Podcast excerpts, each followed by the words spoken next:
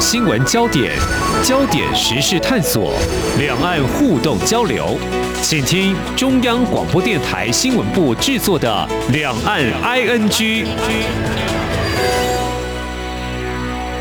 大家好，我是宛如，今天是二零二二年一月三号，星期一。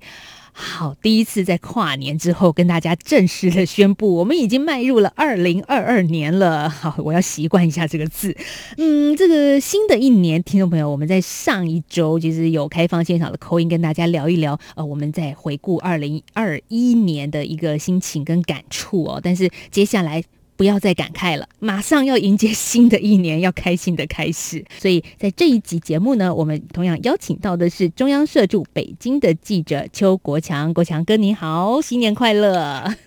新年快乐，新年快乐！宛如好，各位听众大家好，祝大家新年快乐。好，这个新年真的，我想一开始我们的节目今天是二零二二年的第一集，给大家一点不一样的东西是什么呢？就是我们。中华民国一百一十一年一月一号的这一天，我们有一个很隆重的在总统府前面的一个升旗典礼。而这个典礼过后，当然蔡英文总统也发表了重要的谈话。等会儿我们再聊。但是我想先给大家来身历其境一下，中华民国一百一十一年元旦总统府升旗典礼，典礼开始。全体肃立，唱国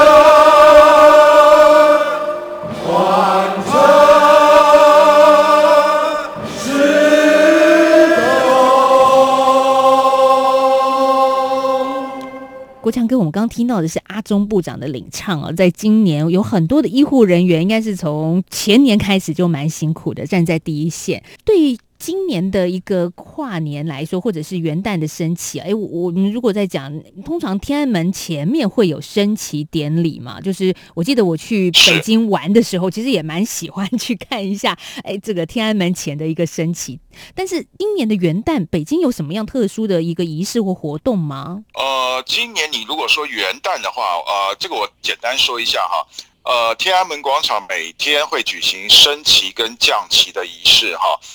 那升旗的时候会奏他们的国歌，降旗不奏啊。升旗奏，降旗不奏。元旦的早晨升旗的话，哈，有不少的这个大陆民众啊，会自动自发的跑去。当然，也有一些，比方说像是共青团啦，或者是一些青年团体，他们会去动员一些年轻人。也会跑去啊，但是呢，从二零二一年开始哈，二零二一年的这个元旦，因为是疫情，差不多是要刚满一周年，还有今年刚过去的这个元旦哈，那么因为疫情的考量，他们怕人员聚集。所以说呢，他们在元旦的这个升旗呢，规模呢就有缩减，至少就不会再去动员一些团体跑去那边升旗。所以说呢，呃，他们的这个元旦的升旗虽然说还是有照样举行，但是这个规模就比呃往年的元旦少很多。要不然像每年呃我在北京驻点，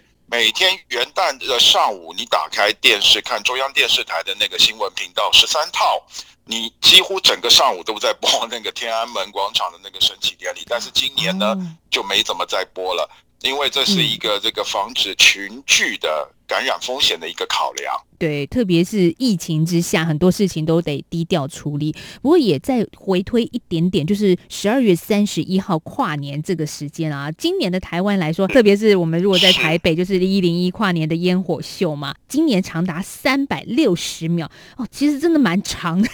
看的就觉得哇，怎么还有啊，还有啊，就是长达六分钟的时间，是真的很热闹，而且这个一零一的周边是塞满了人。可是对大陆来说呢，如果您刚刚也提到疫情，这毕竟也是一个非常时期了，所以疫情当中的跨年，很多活动应该也就是比较低调了。呃，这个跨年活动，我必须说，呃，以前我们在北京、上海或者是其他一些大城市的一些。户外广场都会有倒数计时的活动，现在呢，但是就是刚过去的这个跨年夜呢，全部都被取消了，啊，全部都被取消，只要是户外的，是全部被取消，而且是不准办的，啊，这是一个，这个我可以确定，而且这个我我自己有做过报道，嗯，那么现在就是室内的那个倒数计时活动呢。呃，其实像我我所在的北京呢，当地的这个公安啊、派出所啊、分局啊，都有下命令来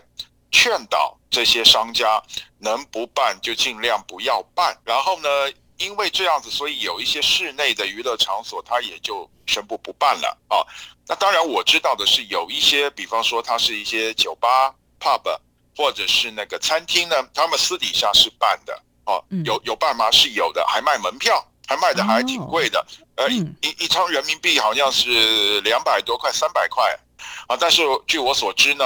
呃，在圣诞夜的时候，十二月二十四号圣诞夜的时候，呃，在北京的一家这个小酒吧，啊，可能是被人家举报还是怎么样呢？那个派出所的员警就上去，然后就叫他们把所有的灯光都打亮，然后呢就查每个人证件，然后就把现场所有的人都赶走了。啊，说他们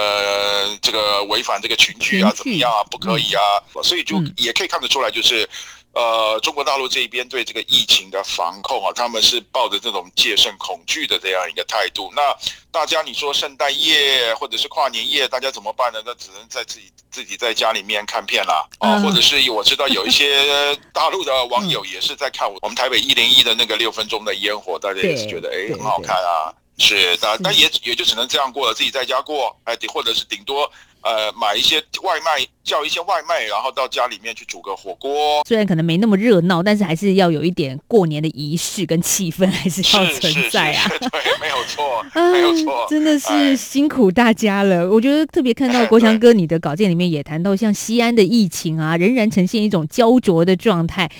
哇，这个全程风控已经超过十天了耶！现在真的是很辛苦。好，那在这个跨年的重要的关口，其实对于两岸的领导人来说，也是一个重要的一个时节，因为大家都会想说，听一听嘛，这个两岸之间有没有什么官方上的值得大家来关注的一些谈话？像我特别也看到了习近平，他其实在十二月三十一号有一场叫做大陆全国政协的新年茶会，哎，他也发表了谈话。那我们蔡英文总统是主要着重在元旦的文告，但两个人有一个不约而同的都谈到一个重点，就是和平。好，我想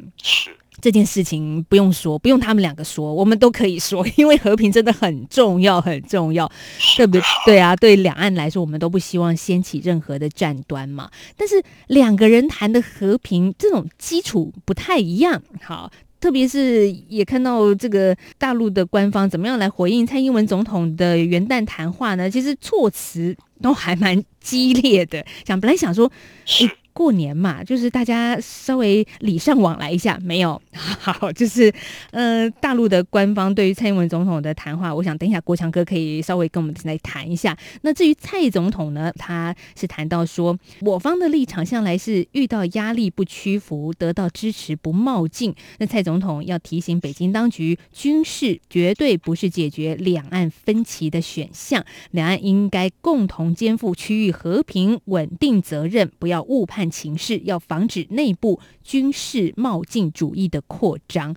我想这个很重要，就是在两岸的部分，真的不要冒进，因为大家都期待嘛，新的一年能够有好的一个正向的发展，而且。和平念兹在兹最重要的一件事。那国强哥，这个蔡总统的谈话在元旦谈话谈完之后，大陆的官方怎么看这一篇讲稿呢？呃，其实很遗憾啊，我在那个一号的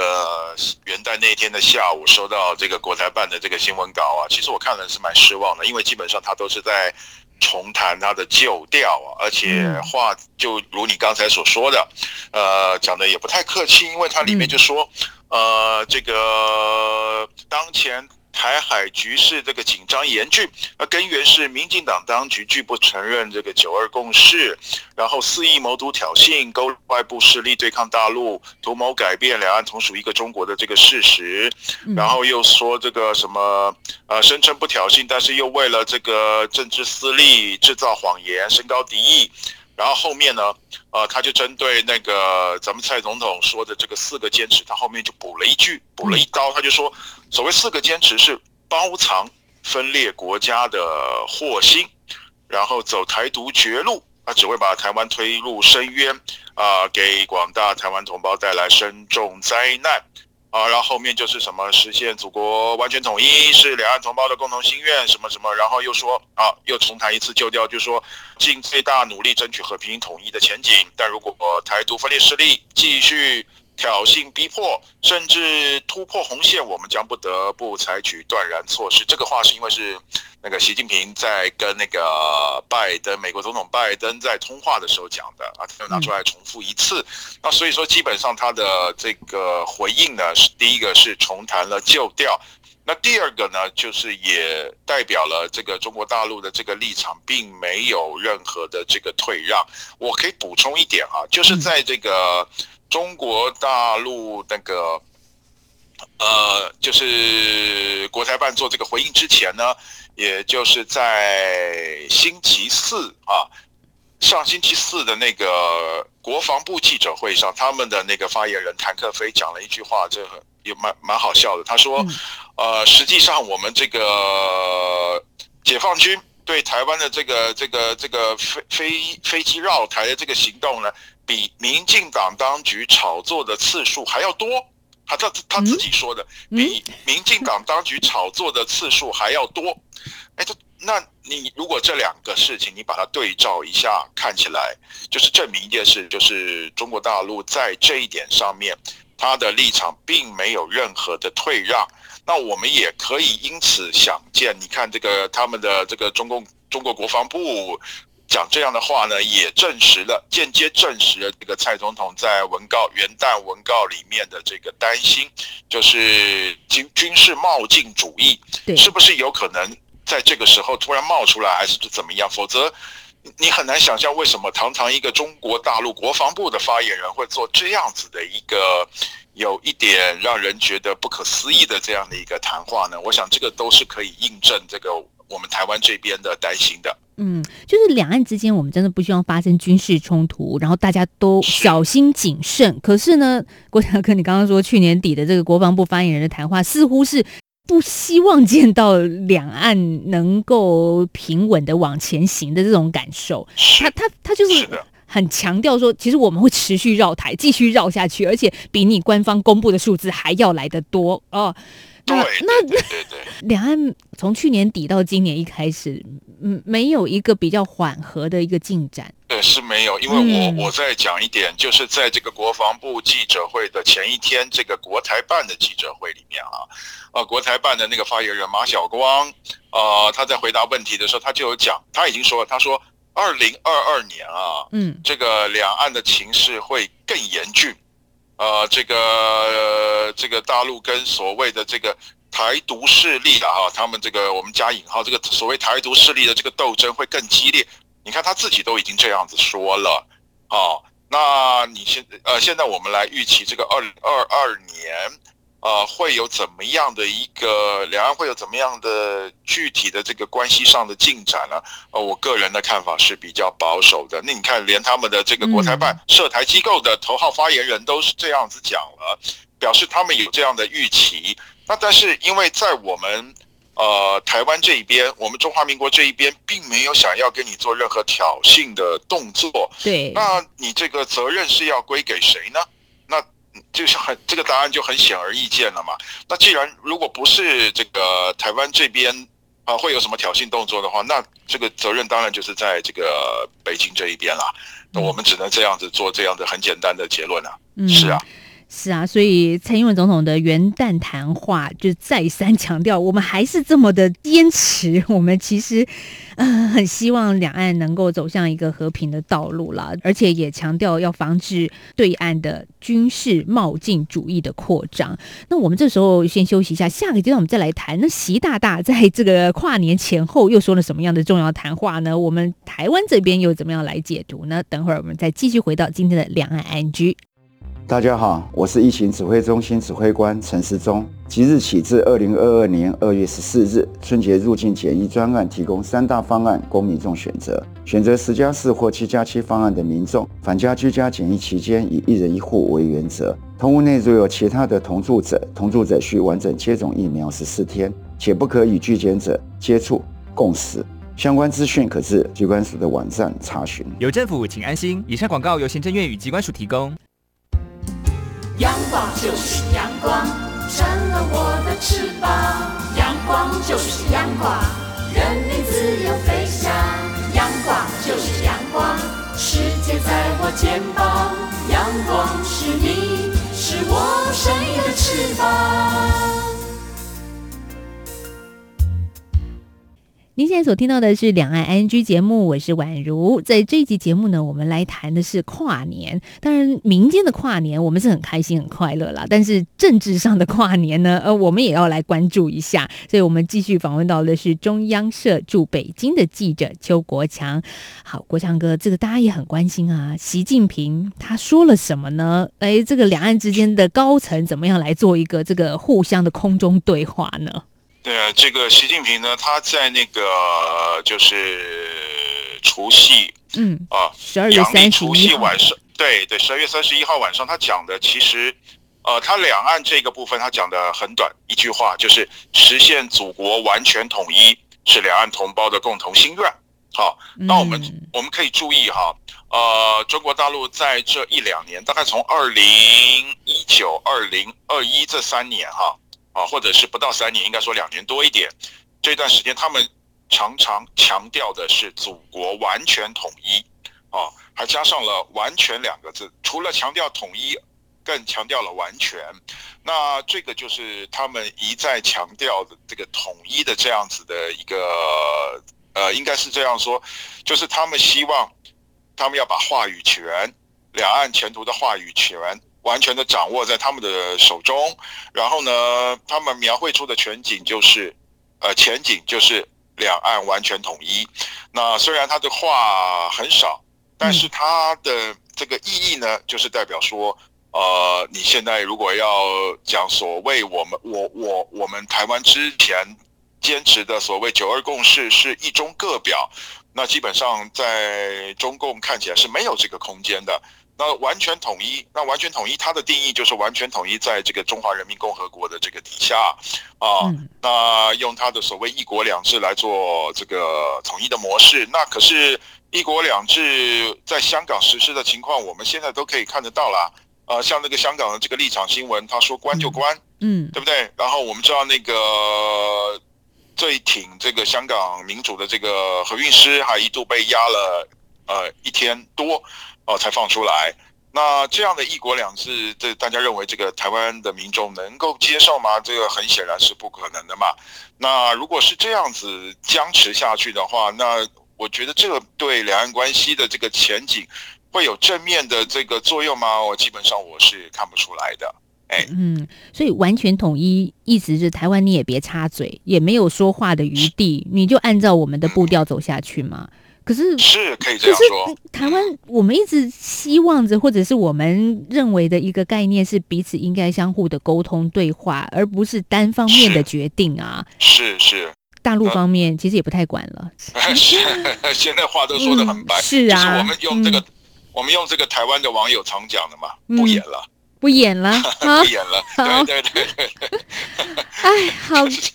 其实，在习大大发表新年贺词之后，十二月三十一号，去年的这一天，这个才前几天啊，陆委会也特别也做了一个呼吁啦。他说呢，呼吁中共领导人呢要和平、对等、民主对话下推动两岸互动。呃，并且呢，也强调说，蔡英文总统所提出的四个坚持是坚定不移的底线。这也是就是是我们真的是讲很多次了啦。台湾的底线就是这四个嘛。蔡总统说，坚持民主宪政体制，坚持两岸互不隶属，坚持主权不容侵犯并吞，而且坚持未来前途由台湾人民决定。这个四个坚持，陆委会也强调，这就是台湾的主流民意，也是我们的底线啊。但这个底线，对岸也是有没有读也不知道，好，就是已读不回。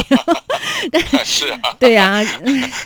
其实我们也看到说，习近平他在这个十二月三十一号有个新年茶话会，他也谈到说，两岸关系和平发展前提是台湾不能以美谋独，也说到两岸关系要和平的发展，但是它有一个大前提的框架是在的。是这个所谓以美谋独，这个我觉得啊，这个以美谋独，那我觉得中国大陆包括习近平在应该要思考的是，呃，美国方面为什么会越来越重视台湾？这个这个原因是什么？这个原因是中国大陆自己的作为引起了包括美国、日本还有很多西方国家在内的很多国家的这个警觉。那他们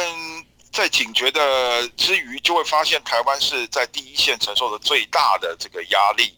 那如果说台湾的这个防线被中国大陆突破了，那将来这个压力就有可能会直接扎在这些国家的身上。比方说，呃，最受影响的就是日本，因为如果一旦很不幸台湾被这个中国大陆并吞了，那日本的对外的这个经贸的生命线就完全掌握在这个中国大陆的手中，这个是日本很难接受的事情啊。那日本我们知道，日本跟美国是同盟的，有同盟的关系。那日本如果受到这样子的一个钳制的话，那对美国的利益是很大的一个损害。那相对的，呃，这个我们知道世界上这个另外一个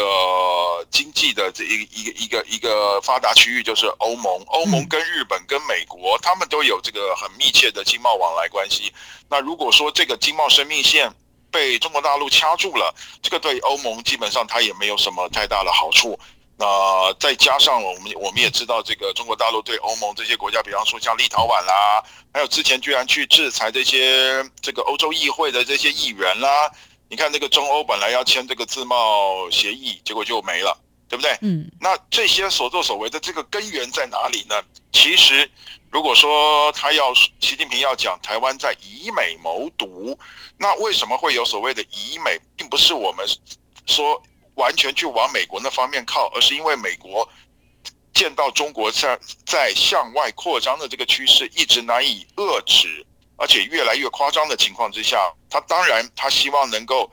呃帮助台湾来挡住中国的这一波的一波波的这种强势的这个攻势。啊，所以才会他在他的眼中就变成所谓的以美谋独，但是这些事情、这些动作、这些现象的根源，其实大家应该要想清楚，其实是来自中国大陆这几年，特别是习近平上来上台之后，对外开始展现的这种比较扩张，而且让人家觉得感饱受威胁的这样子的一些作为啊，这是。一连串国际的这个这些国际政治的这个互动所产生的结果，而不是说啊台湾就这样子哎自己莫名其妙的跑去所谓的以美谋独，不是这样子的。我想这个大家在解读的话，我觉得大家要注意这一点。嗯，真的就是它是有前后脉络的原因的，而不是说台湾自己我要跑过去，然后美国也就哎好啊，过来啊，不是这么简单的一件事情是啊。是是，那那是是哎没有错，没有错。哎，不过说到跟哎经贸有关的话题，像国强哥，您在今年的开春啊，一月一号您就发布了一个这个最新消息，就是中国商务部在元旦呢，针对会区域全面经济伙伴协定正式生效的一个讯息。好，其实这样子的 RCEP，我们比较常在新闻里面听到的是 RCEP，就从一月一号开始。这个开始展开了，而这其中包含有十五个会员国，所以牵扯的范围也是挺广泛的。但是台湾当然我们也不可能加入啦，这个是因为是中国主导的一个经济贸易的一个区域联合嘛，所以中国怎么样来看这件事情呢？呃，他们可以可以说对这个 RCEP 是敲锣打鼓的在宣传了啊。那这个中国大陆商务部就说啊，他们想要针对。啊，想要把这个 RCEP 打造成为这个东亚经贸合作主平台，然后呢，他们的学者就在旁边敲边鼓，就是说这个 RCEP 呢，啊，可以跟这个北美自贸区，就是 NAFTA，还有这个欧盟啊，在这个全球啊。三足鼎立，那三足鼎立呢？这这一点在某些程度上说也可以算是事实。呃，因为呢，怎么说？因为我们知道 RCEP 里面有日本跟韩国，对，这两个是经贸大国。那中国本身也算经贸大国。那东南亚呢，总共有十个国家啊。那现在已经有呃六个呃六个国家已经加入了嘛？哈，剩剩下四个，他们国内的程序还没完成。那东南亚我们知道它的工业。基础并没有像中国、日本、韩国那么发达，但是它的人口众多，它的人口已经到六亿六千多万人了啊。然后它也是这个重要的这个原料、原物料的这个生产国。像我们知道，印尼它的那个石油，还有它的这个原物料矿产都还算很丰富，而且它再再加上它的人口也众多，它已经是中国大陆人口的将近一半了啊。那这些加起来，这些趋势。这些优势加起来，的确，它呃是有那个潜力去跟北美自贸区、跟那个欧盟啊三足鼎立啊。那这个当然，这个啊啊在的对这个。生效实施，对，呃，我也让我们台湾的这个产业界也是提高了警觉。那中国大陆呢？他们现在还有一个做法，就是在各地各个大城市里面去设，就把这些当地的这些外贸单位、外贸的公司业者啊找来，就是给大家上课啊。这个 RCEP 呢，以后呢，你要去出口到这些会员的国家，还有从这些会员国家里面进。这个进口东西，你可以用什么样的方式来达到你最好的这种目的？比方说，可以让你的关税过去输到这些国家的关税减轻，或者是你进口的时候可以取得怎么样的关税优势？他们就开始上这些课。那所以说，他们基本上是把这个 RCEP 当成是一个很大的一个事情。那我们台湾的话，呃，啊，加入 RCEP 基本上的可能性是零哈。那所以说，现在台湾的这个重点应该就是。摆在那个 CPTPP 这个上面，对对，那中国，但是我们也知道，中国大陆他也想加入，啊，他也想加入，只是说中国大陆要加入这个 CPTPP 的这个难度呢，可能就比较高了，啊，因为这个 CPTPP 呢，它有一个比较高的这个门槛，好，那但是呢，我们回过头来讲这个 RCEP 呢，那 RCEP 的话，我觉得就是呃，当然我们台湾自己的这个业者要想。要先预想一些阴应的这个方案，当然目前评估起来是说暂时不会对台湾有太大的这个冲击，就短期之内暂时还还可以接受了，但是接下来未来还是要转型呢。对对，那中国大陆呢，它其实它也想借由这个 RCEP 呢，这个是我觉得它我们要留意的一点是，它背后包藏的一个比较坏的一个祸心，就是它想借由这个 RCEP 来把台湾对东南亚。的这个外贸的这个优势给斩断，哎，因为为什么？因为他的东西卖到这个东南亚去，他可以零关税或者是低关税。那我们台湾过去卖过去东南亚呢，却还是要这个关税。那这样子的话，他就在某种程度上面把我们台湾的这个外贸的这个东南亚也算是一个比较重要的这个市场呢，就等于算是堵住了。其实它背后啊，它。包藏的这个祸心是这个，这个我觉得是各位听众应该要注意的地方。是，也是台湾这几年，特别蔡英文总统其实也在元旦谈话当中谈到，我们的新南向政策还是要持续，还是要继续的深化。但是怎么样能够抵挡住像你刚刚所提醒的 RCEP 这样的一个联盟，真的是台湾很多的这个关卡，在二零二二年还是要勇于突破的。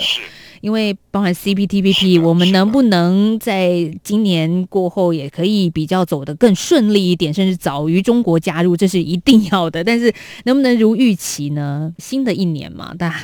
很多事情就是要有希望，看看怎么样继续发展下去啦。好，我们在今天的节目访问到是中央社驻北京的记者邱国强，谢谢国强哥今天跟我们的连线哦，谢谢。谢谢婉如，谢谢各位听众，祝大家这个新年快乐。